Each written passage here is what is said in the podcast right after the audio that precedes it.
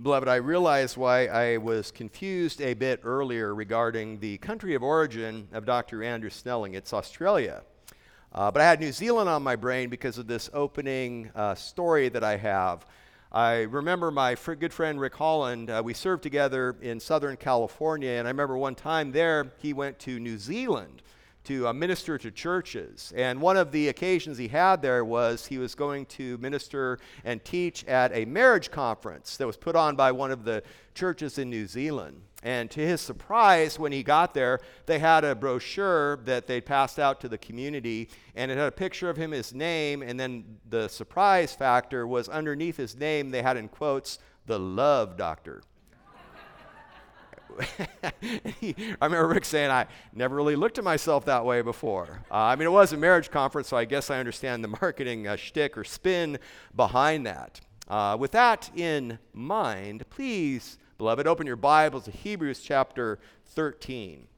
We turn to a book that understands the matters of life, understands the world in which we live. Certainly, the entire Bible does. Uh, certainly, this magnificent sermonic epistle of Hebrews does.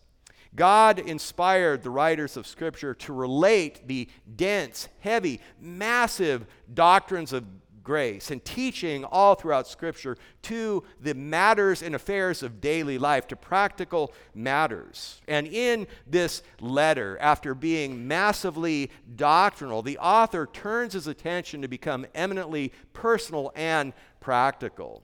Even as I just described this letter just now as a sermonic epistle.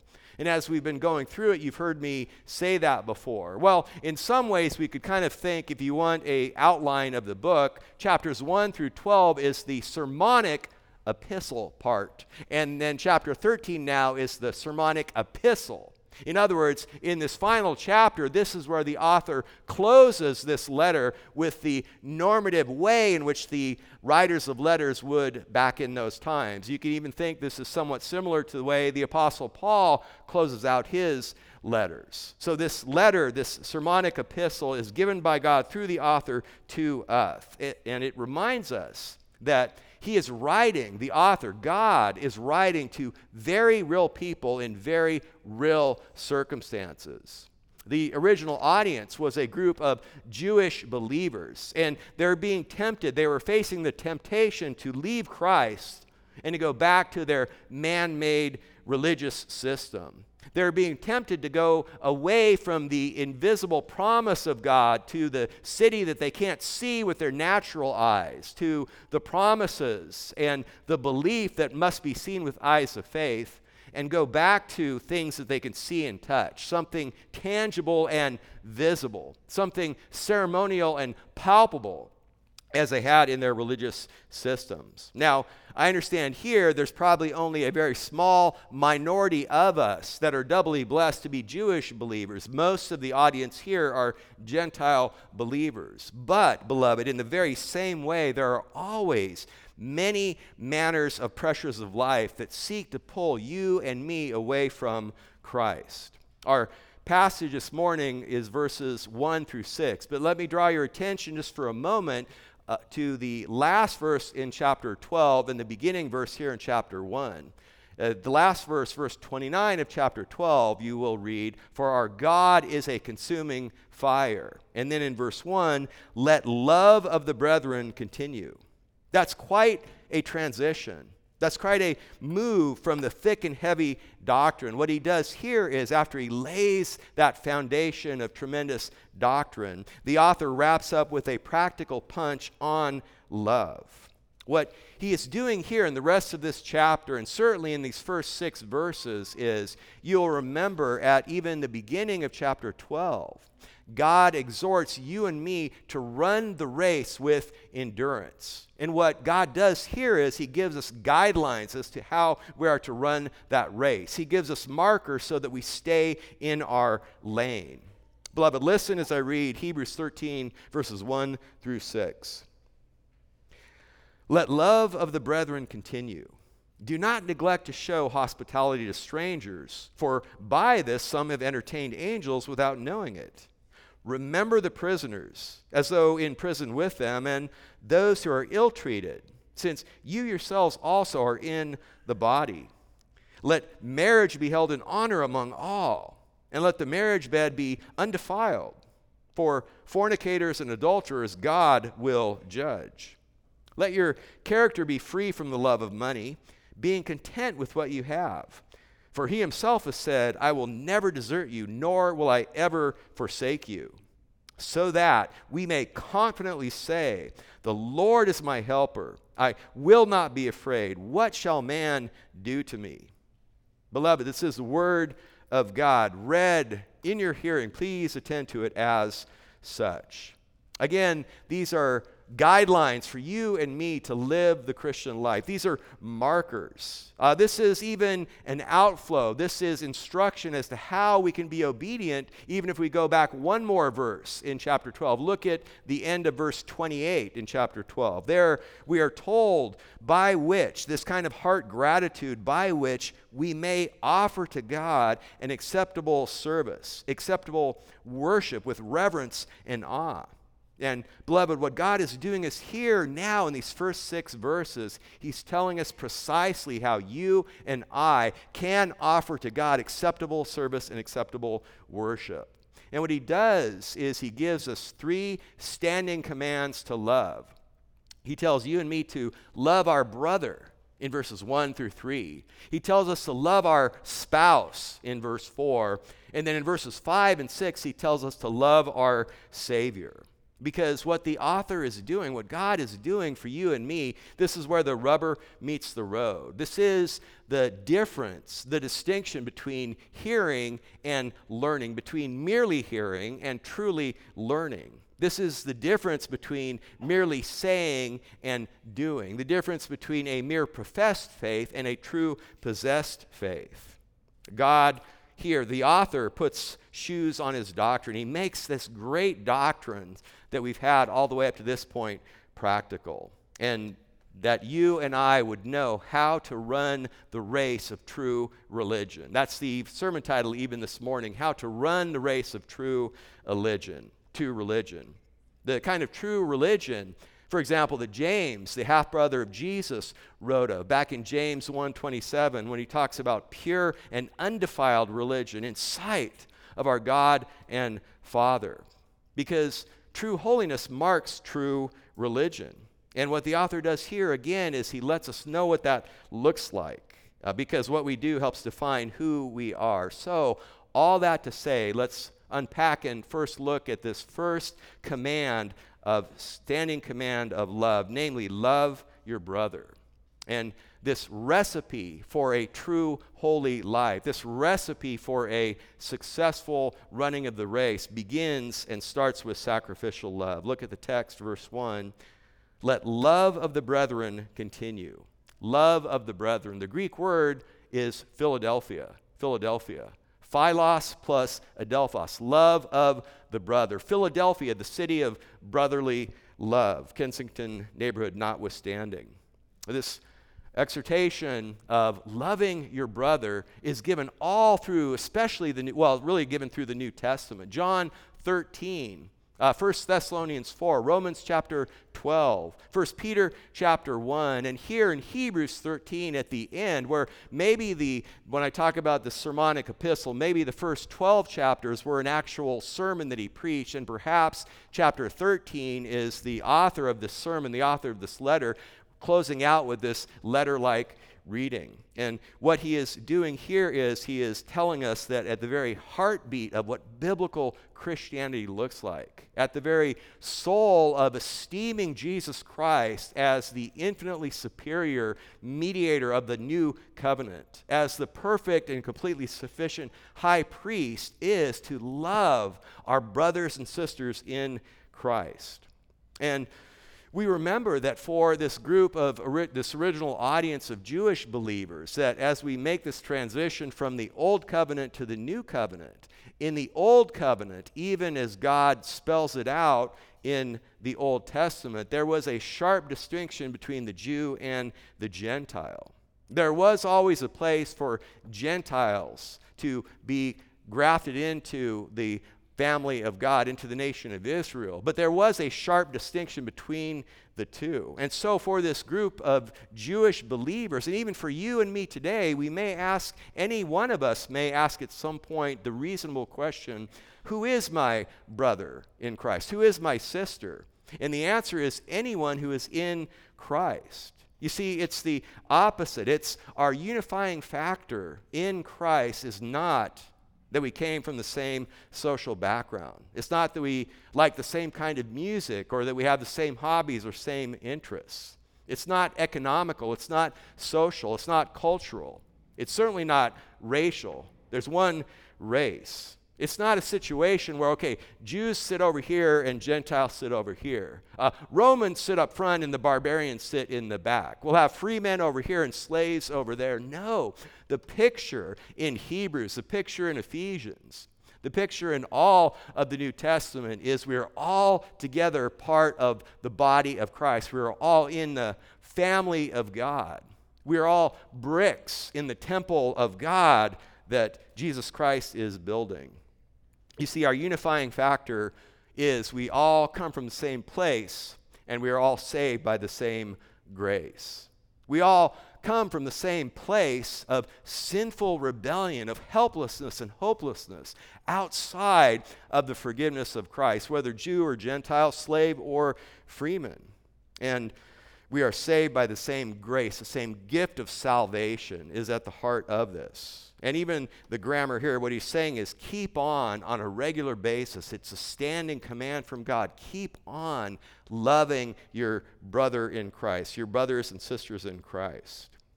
One of the elements, I've mentioned this before, I love about Zach's strongman competitions is that unique to different athletic endeavors I've watched or been part of myself is everybody roots for everybody else. Uh, when Zach is lifting or you know lifting up the pianos filled with molten lava and doing whatever they do in the strongman, all the people he's competing against are cheering him on. Then when his competition does, he cheers them on.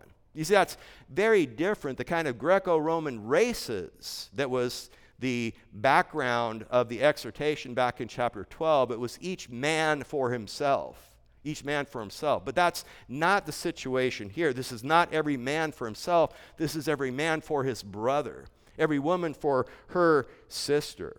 And even from this, we understand that each one of us, some more, some less, we have a competitive spirit. This is part, I would say, even of us being made in the image of God. And God can harness that competitive uh, spirit. And in fact, in one sense, we are commanded by God to outdo one another.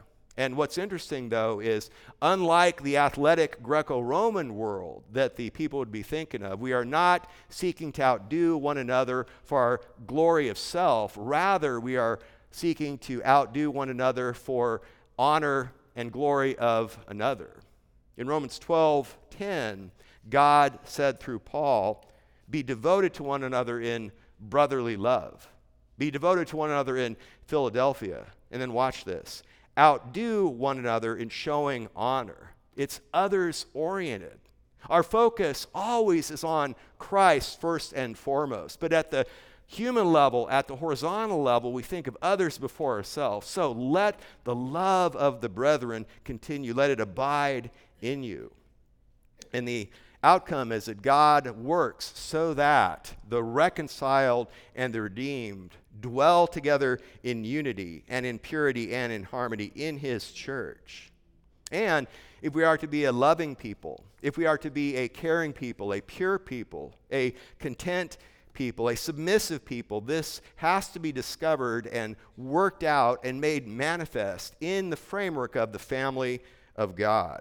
And I would tell you that this command here at the beginning, let love of the brethren continue, is the umbrella command over the ensuing ones. The center of gravity of verses 1 through 3 is the body of Christ, the church. The framework of even loving strangers, the framework of remembering prisoners and those who are ill treated, flow out of the framework of the family of Christ.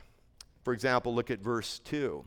He moves on, he says, Do not neglect to show hospitality to strangers. Hospitality, philoxenias, literally the love of aliens. It's the word philos again, the word of love, and xenos, strangers. He says literally, let or do not neglect to have love. Do not neglect the love of strangers. So, in the original context, these strangers he's speaking of here are other believers. There's believers that you don't know. And the strangers that the author's talking about here would be believers, would be Christian men and women, many of whom had been driven out of their homes and even driven out of their occupations because of their stand for the truth, because of their faith in Christ. Uh, example of this is in 3 John, the third epistle of the Apostle John, when he's writing to Gaius, an elder man named Gaius. In verse 5, John said, Beloved, this is beloved Gaius, you're acting faithfully in whatever you accomplish for the brethren, and especially when they are strangers, when they are xenos. You see, the situation there was Gaius was welcoming these traveling pastors, evangelists, and missionaries, these Christians, into his home. He encouraged them, he supported them uh, so that they could go about their missionary labors and they could go about their way. You see, they had inns back then, but they didn't have Marriott and Hilton. They didn't even have Motel 6. And the inns where they could stay were places that were very dangerous and very immoral. So, for the purpose of safety and security, and even for the purpose of purity, Christians would welcome into their homes other Christians, traveling Christians that they didn't know. That's the context and the background here. And we will go on, it's the same dynamic with the prisoners and those ill treated. So the context here, again, are believing men and women. There can be, and I will get to this, there can be an extended application to strangers, prisoners, and ill treated who aren't part of the body of Christ under the guise and purpose of evangelism, but that's not the immediate context of this. But with the rest of verse 2, he continues and he gives an interesting historical uh, reference. He says, Look at the text, end of verse 2. For by this some have entertained angels without knowing it. He's hearkening back to the Old Testament examples of Abraham and Lot in Genesis 18 and 19, of Gideon and the parents of Samson in Judges 6 and 13. In all four cases, Abraham, Abraham, when he was sitting by the terebinths of Mamre, had three men come to him. And there were two angels, and one of the men was a pre incarnate appearance of the second member of the Trinity. And then the two angels went on from Abraham, went to Lot in Genesis chapter 19. Same thing, Gideon and the parents of Samson in Judges 6 and 13. In all four cases here, they received angelic beings, angels, or even pre incarnate appearances of the Christ, and they didn't know who they were, but they received them in. That's the example that he gives here. The bottom line, beloved, what God is trying to communicate here through this reference is that service to man, your service, my service to man, or in their case, is service to angels, is as service to God. That's why, for example, Christ in the Olivet Discourse said in Matthew 25, verse 40, Truly I say to you, as you did it to one of the least of these my brothers, you did it unto me. Sinclair Ferguson had this great statement by way of application of making this real in your life and my life here and now. He said, Whenever we find ourselves attaching importance to possessions, background schooling, or accent as the basis of fellowship, then we are out of step with the example of Christ, and such wrongful attitudes need to be dealt with at the foot of the cross. Jesus said, another quote from the Olivet Discourse, end quote from Sinclair, now quote from Jesus, uh, Matthew 25, 35. I was hungry, and you gave me something to eat. I was thirsty, and you gave me a drink. I was a stranger. I was a xenos, and you invited me in. End quote. And finally, I'll wrap this up. I love what uh, Pastor Newell, Pastor Newell, who was also a commentator, great commentary on Hebrews, he said this about this dynamic. He said, An assembly of saints showing love to strangers will soon have plenty of strangers to love. I love that. If you've been here for a while, you'll know from my heart, from the elder's heart, really from the heart of our body, our focus was, is, and always will be on spiritual growth. We welcome numerical growth because it represents souls and represents ministry. And if there's any kind of numerical growth statement I've ever heard that I even might agree with, I love this. An assembly of saints showing love to strangers will soon have plenty of strangers to love. Beloved, I also want to make a comment on the word there that's used in the New American Standard Translation. It uses the word hospitality to strangers.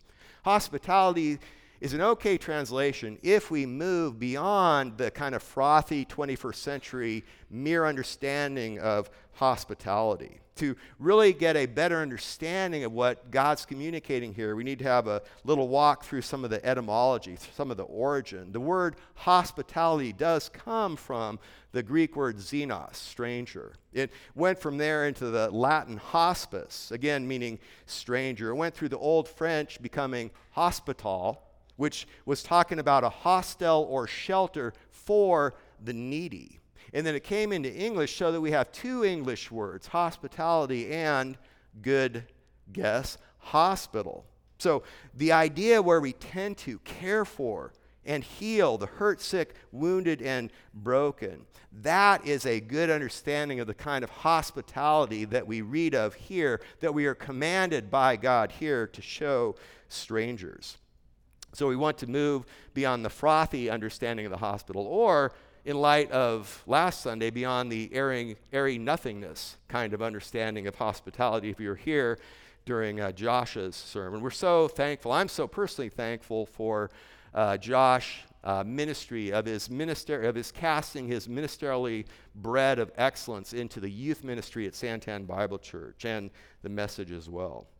But now look at verse 3. We move from strangers to prisoners. He says, Remember the prisoners as though in prison with them, as though you are there with them. We may remember, may understand that prisons in biblical time weren't places of free food and free entertainment. I, the context here, again, tells us that these are Christian men and women that are behind bars, that have lost their livelihood and even their freedom because of their testimony in Christ. It also comes from the previous appearance of prisoners back in chapter 10, verse 34, where you read there that the author tells the audience that they showed sympathy to the prisoners, to fellow believers. And even going back to another statement from Christ in the Olivet Discourse, he said, I was naked and you clothed me. I was sick and you visited me. I was in prison and you came to me. So our ministry to strangers, to prisoners, is as though we were ministering to Christ. And then finally, at the end of the verse, look at the text. And those who are ill treated. Remember also those who are ill treated, since you yourselves also are in the body. So, strangers, prisoners, ill treated. It's interesting uh, the Greek word translated ill treated here only appears two times in the New Testament here and back in 11, verse 37.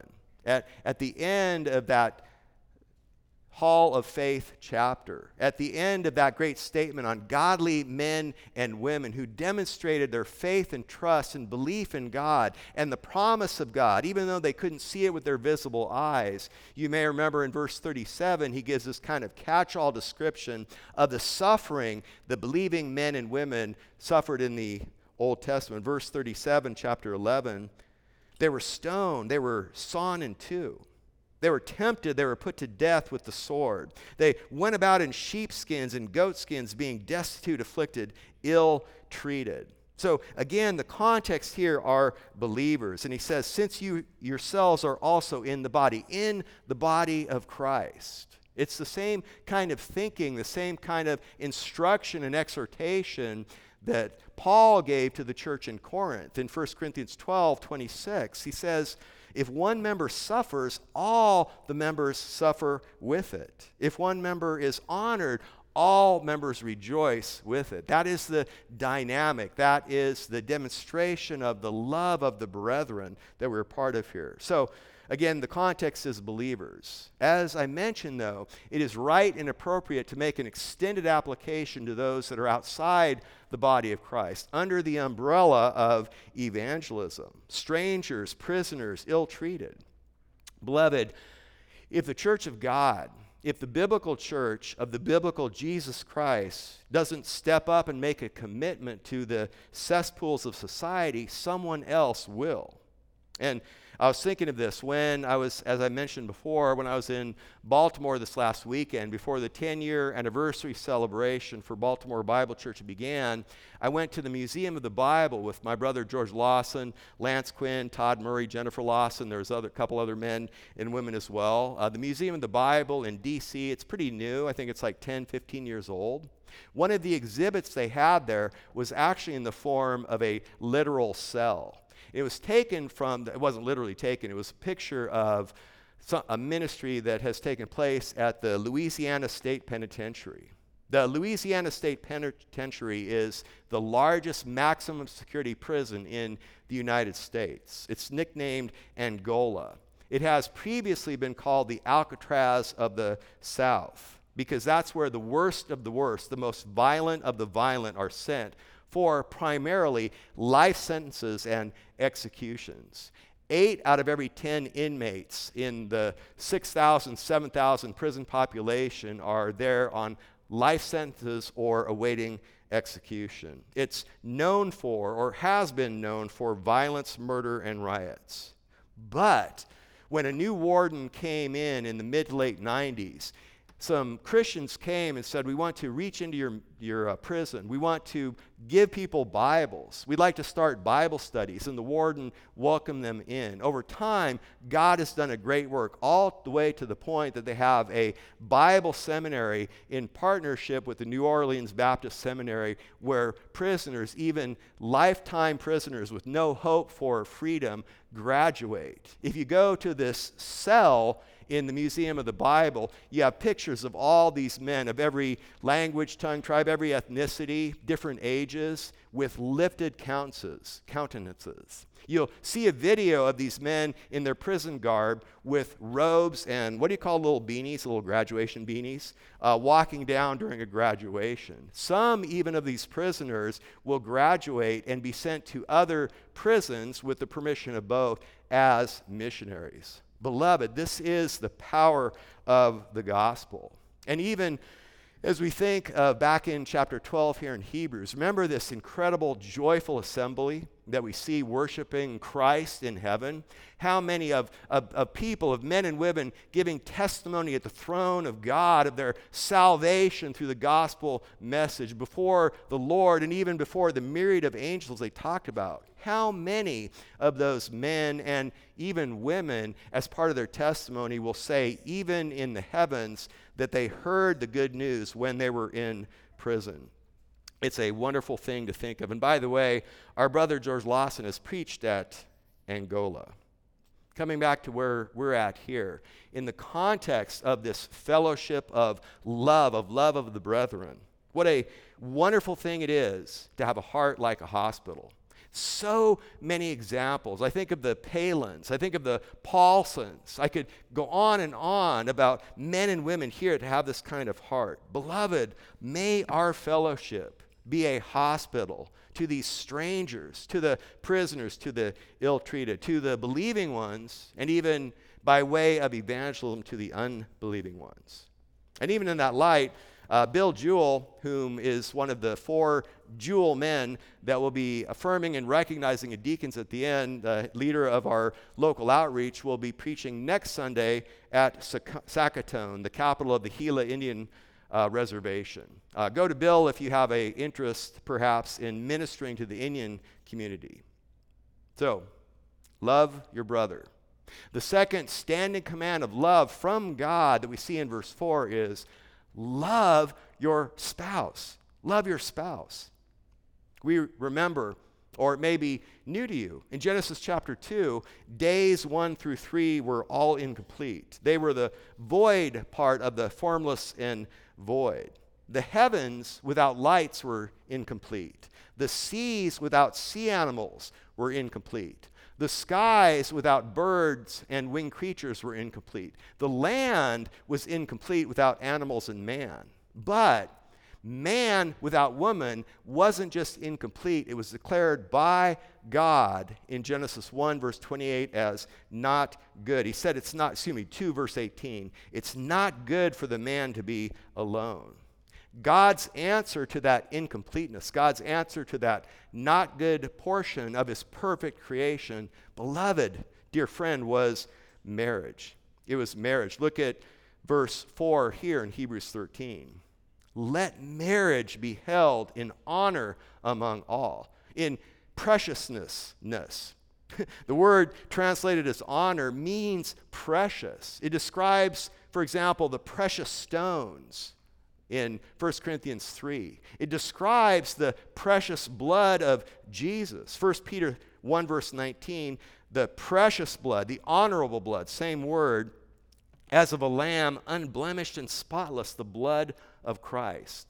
That gives you an idea of the magnitude of this charge, of this reminder to us as husbands, wives, even as single people, wherever we're at in our stage in life, to let marriage be held in honor. Because, beloved, God set the pattern at the beginning in the Garden of Eden, a union of two lives fused together into one flesh, an unbroken, lifelong joining together, a monogamous union of one man and one woman together for life. It's the same dynamic, the same teaching, the same command, the same blessing, the same reality that uh, Paul wrote to Timothy of. 1 Timothy 4 3, Paul said, God has created marriage to be gratefully shared, watch this, to be gratefully shared in by those who believe and know the truth. Again, the first reference there is believers. Now, don't misunderstand me. It, we want unbelievers to get married rather than some of the other alternatives. But the first reference, the first context, the greatest joy is within the body of Christ because of all the human institutions, of all the relationships, the most vital of all relationships is marriage. All the other institutions, hospitals, governments, schools, are derivative of God placing man and woman together in the garden and fusing them together. That's why marriage is permanent. It's sacred, it's intimate, it's mutual, it's exclusive. And a Christian marriage, a Christian man and woman, husband and wife, is one of the most clear and vivid living illustrations of the gospel that we have before us. So, beloved, man, woman, husband, wife in Christ, give public, visible honor to marriage and give private, personal honor to marriage. And you need both. Both are necessary. If we are falling short of, if we're not giving private, personal honor to marriage, don't think, let us not think that we can be effective at all in terms of giving public, visible honor to marriage. But he continues on. Look at the next part in verse 4. He says, And let the marriage bed be undefiled, let it be unsoiled, unstained, unpolluted. Literally, let it remain undefiled. And beloved, this boils down to one central command, one central truth. Sex, sexual intimacy belongs in marriage and nowhere else. And sexual intimacy is good and worthy of celebration, scripturally speaking. And there is no corruption of human affairs or institutions more vile or dangerous than the corruption of marriage. And we are even seeing that now. We are witnessing the disintegration of a nation because of the disintegration of marriage. And we lament that, we mourn over this. But, beloved, our hope and our confidence are secure. I, you know, I, I love Gilbert, I love Arizona. I love the United States of America. Our hope, security, and safety is not in Gilbert, not in Arizona, not in the United States of America. We do mourn over that, but our trust, our confidence, our hope is in God. And He has laid it out for us crystal clear from the very beginning. When marriage is degraded and debased into, even at best, a mere contract of convenience, that's an opportunity for the church to arise. Not merely with our professions about the honor and sanctity of marriage, but our demonstrations of the honor and sanctity of marriage by how we love our husbands and how we love our wives. And it affects our witness. How can we tell someone, how can we tell a man or woman to whom we are trying to share the good news that God will change your life if our life is not changed significantly, especially in this most important area?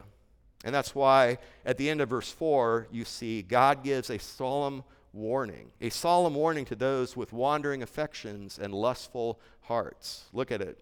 He says, For, this is the reason why, fornicators and adulterers God will judge. Fornicators, this is immorality outside the confines of marriage, of any stripe, but whether it's perverted, whether it's heterosexual, sinful relationship outside of marriage, and adulterers. This is immorality within marriage, infidelity, unfaithfulness, a wandering affection and lustful heart within the confines of marriage. Now, the Apostle Paul talks about this when he wrote to the church in Corinth. 1 Corinthians 6 9, he said, The unrighteous will not inherit the kingdom of God. Don't be deceived. Neither fornicators, nor idolaters, nor adulterers, nor effeminate, nor homosexuals will inherit the kingdom of God. Beloved, dear friend, to violate these, to go outside your lane, is the high road to misery. It's not the high road to happiness. It's not the high road to freedom. It's the high road to bondage bondage of the will, bondage of the heart. And I it's interesting, uh, Newell, whom I mentioned before, the pastor, the commentator, he said in 1947, if needed then, Newell wrote, how vastly more in these days hurrying on towards Sodom, end quote. Again, that was stated in 1947. It's like a fire. Uh, fire in a fireplace is a wonderful thing. It gives warmth, peace, and calm. So, also, sexual intimacy in a marriage is pure, holy, undefiled, and without pollution. But a fire outside the fireplace brings horrible destruction. It can be a raging blaze that can destroy an entire house. In the same way, immorality outside of marriage and adultery inside marriage leaves a trail of burned out, broken hearts, unwanted pregnancies, nasty diseases, and even a damaged capacity to fully enjoy the permanent blessing of marriage. That's why, and by the way, it's the same dynamic in the Old Testament and the New Testament. That's why Solomon, using figurative language, but I think you'll get the point, said this by way of application. He said, Proverbs 5:15, drink water from your own cistern and fresh water from your own well.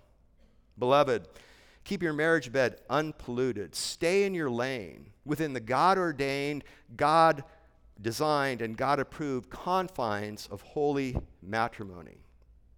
And, beloved, I understand the wounds can be terrible. The betrayal, the hurt can be real. How can there be reconciliation? But, beloved, the blood shed, the blood of Christ shed at the cross cleanses, forgives, and can rebuild. No Christian relationship is beyond hope nor damaged beyond repair. There is always hope in Christ, even for torn and scarred lives.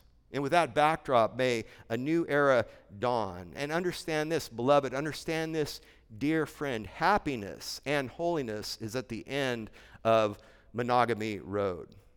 Now, I'll have a quick word here to singles. If God has not seen fit to place you in the confines of this honorable institution now or ever, remember it is infinitely better to stay and to walk in the ways of God, even outside of marriage, than to walk in your own ways inside of marriage. Point is, dear beloved single brother or sister, don't compromise. Stay true to the Lord. Find your confidence and hope in the Lord. And Full disclosure, in the first service, when I was teaching this, I said, Now, if God has not seen fit to place you in the confines of this horrible institution, And it took me about a minute to for, for, the laughter to die down and to talk about, I know you know my heart. I don't believe in Freud, so that wasn't a Freudian slip. But uh, if God has not seen fit to place you in the confines of this honorable institution, I said it there, so I restated it here again. So, beloved, dearly beloved, love your brother, love your spouse. Finally, love your Savior. Love your Savior. The direct, immediate command is don't love money. But the direct, and even as we look at the rest of verse 5 and verse 6, the command behind that, the, pro, the positive command behind that negative command is love your Savior. You see, the situation is each of us in this body of death, even as new creatures of Christ, we always have a little bug of greed. Sometimes it can be a big bug of greed. Sometimes God needs to take the spiritual WD 40 and loosen up us a little bit. Look at verse 5. He says, Let your character be free from the love of money. Let your character continue, the grammar says, continue to be free from the love of money. The love of money, the insatiable desire for more. In our culture, in our culture, the love of money is the very air that we breathe. We live in an economy that is built in a large degree that encourages us to have what we want and then want what we don't have. It's an economy of covetousness at some level. And our choice is simple. The choice is simple. The dynamic here eh, is the same dynamic as Christ gave in his Sermon on the Mount. He said, Luke 16 13, no servant can serve two masters. For he'll either hate the one and love the other, or he'll hold to one and despise the other and Jesus finished, you can't serve God and mammon. You can't serve God and money. The choice is you either love God or you love money. You can't love both. It's the dynamic the Apostle Paul was writing of when he wrote to the church in Ephesus. Ephesians 5 3. And it's actually interesting. He joins together this immorality and greed, which are very often in Scripture joined together. Ephesians 5 3 don't let immorality or any impurity or greed even be named among you as is proper among saints. You see, it's because the greedy man can never be happy. He will always want more. And we realize that we live in a culture diseased with discontentment. Uh, that's because, excuse me, the opposite of covetousness is contentment. The opposite of contentment is, of course, discontentment. That's why, look at the text at the end of verse 5 being content with what you have. Being content, understanding the sufficiency of what you have. And beloved, this kind of heart sufficient contentment is ultimately and really even flowing from the teaching of Jesus I mentioned before. It is ultimately and really a reflection of your love for your Savior. We can think of Paul. Paul told the Philippian church, Philippians 4:11, I've learned to be content in whatever circumstances I am in. Now, we understand God even getting back, hearkening back to the spirit of competitiveness that He has placed in each one of us. Understanding that God wants us to do excellence in everything that we do, including our marketplace ministry. But bottom line, when you've done what you can do, be content. Understand life's a gift, it's not a game. Martyn Lloyd-Jones said this quote, if you can improve your circumstance in fair and legitimate ways, by all means do so. But if you can't, and if you have to remain in a difficult position, here's the rub don't be mastered by it. Don't let it get you down. Don't let it control you. Don't let it your determine your misery or your joy. Hold on to the supernatural joy, which is part of God's gift of salvation that He gives you in Christ. And then look at the end of verse 5. He says, For, this is the reason why, He Himself has said the sovereign creator, God of the universe, has said, I will never desert you, nor will I ever forsake you.